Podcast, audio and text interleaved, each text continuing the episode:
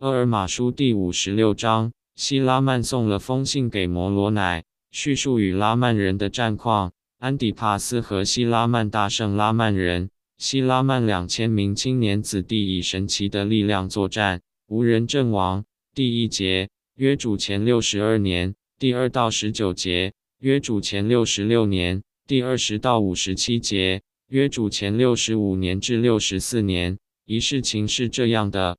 法官统治的第三十年初，第一个月的第二日，摩罗乃收到希拉曼的一封信，叙述那地区人民的情况。二以下就是他所写的话：我挚爱的摩罗乃弟兄，你是我在主内的弟兄，也是我在战争中共患难的弟兄。看啊，心爱的弟兄，我要告诉你一些这地区的战况。三看啊，艾蒙从尼肥地带出来的那些人的两千个儿子。你知道他们是拉曼的后代，而拉曼是我们祖先里海的长子。四，我不必赘述他们的传统和不幸，因为你都知道这些事。五，因此我只要告诉你，这两千名青年拿起作战武器，希望我做他们的领袖。我们已经出来捍卫我们的国家。六，你也知道他们的父亲所立的约，他们不再拿起作战武器攻击他们的弟兄，流他们的血。七，但是在第二十六年，他们看到我们为他们忍受的痛苦与折磨，几乎要违背他们所立的约，拿起作战武器来保卫我们。八，但我不让他们违背所立的约，因为我认为神会增强我们的力量，不因他们履行所立的约而让我们多受苦。九，但是看啊，有一件事值得我们十分高兴，因为看啊，在第二十六年，我希拉曼。率领这两千名青年前往犹大城，支援你任命为那地人民的领袖安迪帕斯，使我带我两千个儿子，因为他们配称为儿子，加入安迪帕斯的军队。安迪帕斯有了这股力量，高兴极了，因为看啊，他的军队被拉曼人削弱了，拉曼人的军队杀了我们许多人，我们为此深感悲痛。十一，然而我们感到安慰的是。他们为他们的国家、为他们的神而死。是的，他们是幸福的。十二拉曼人拘留的许多战俘都是总队长，因为他们不让其他人活着。我们认为他们这时候是在尼肥地。如果他们没有遇害，一定在那里。十三以下是拉曼人流了我们许多勇士的血而占领的城市。十四曼泰地或曼泰城、奇埃治勒城、寇米拿城、安提帕勒城。十五，我抵达犹大城的时候，他们占领的就是这些城市。我发现安迪帕斯和他的部队正用尽全力巩固该城。十六，是的，他们心力交瘁，他们白天英勇作战，夜间辛苦地守住他们的城市。他们就这样忍受各种极大的苦难。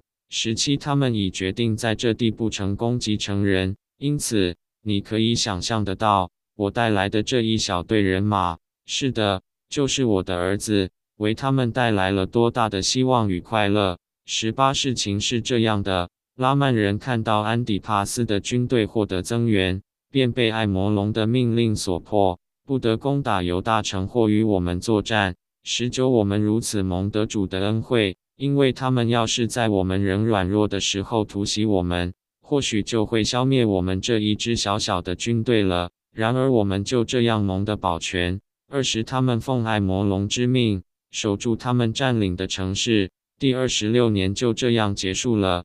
第二十七年初，我们已完成保卫我们的城市和保卫自己的准备。二十一，现在我们希望拉曼人来突袭我们。因为我们不想上他们的坚固堡垒去攻击他们。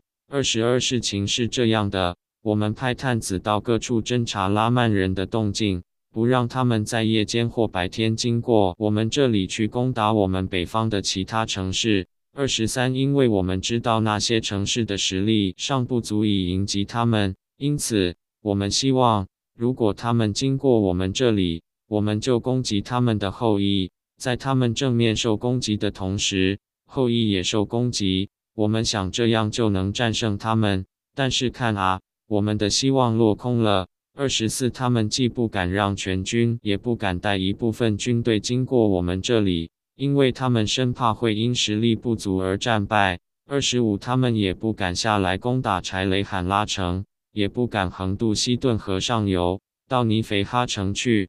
二十六，于是他们决心以他们的军力固守他们占领的城市。二十七，事情是这样的：这一年的第二个月，我那两千个儿子的父亲为我们送来了大批补给。二十八，也从柴雷罕拉地派两千人来给我们，于是我们备有一万名士兵。以及全军及他们的妻子和他们儿女的补给。二十九拉曼人看到我们的军力日益壮大，而且补给也已运到，便害怕起来，并开始突击，尽可能阻止我们获得补给和兵源。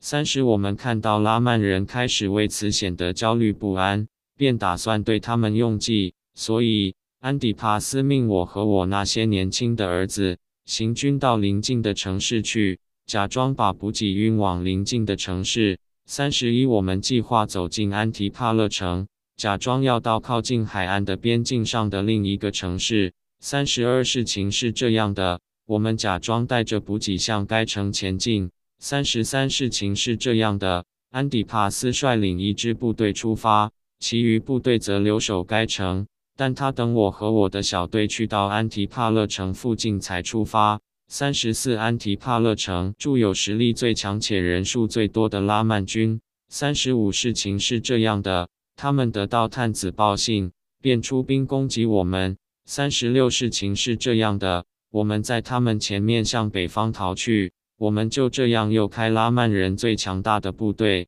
三十七，师的，他们被诱开一段相当长的距离后，见到安迪帕斯的军队全力追击他们。他们不右转也不左转，却竟向我们追来。我们猜他们是想在安迪帕斯赶上他们之前，先杀了我们，而不致被我们的人包围。三十八，安迪帕斯见我们处境危急，便加速行军。但是看啊，由于是在夜间，他们并未赶上我们，安迪帕斯也未赶上他们，因此我们就安营过夜。三十九，事情是这样的，天还未亮。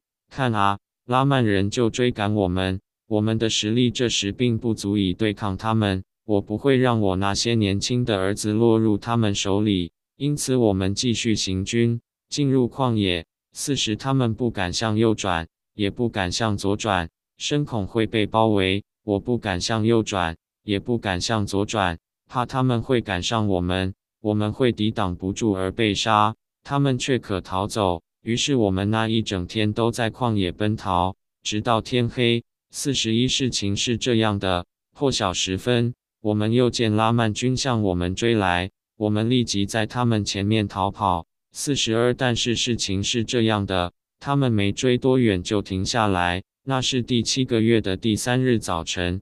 四十三，他们是否被安迪帕斯的军队赶上？我们并不知道，但我对我的人说。我们不知道他们停下来的目的，是否希望我们去和他们作战，让我们中他们的圈套。四十四，因此，儿子们，你们认为如何？你们要和他们作战吗？四十五，我心爱的弟兄摩罗乃，我告诉你，我从未见过这么大的勇气，没有尼肥人中从未有过。四十六，我一直称他们是我的儿子，因为他们都很年轻。所以他们也这样对我说：“父亲，看啊，我们的神与我们同在，他不会让我们倒下。我们去吧。如果我们的弟兄不来进犯，我们绝不会杀害他们。因此，我们去吧，免得他们打败了安迪帕斯的军队。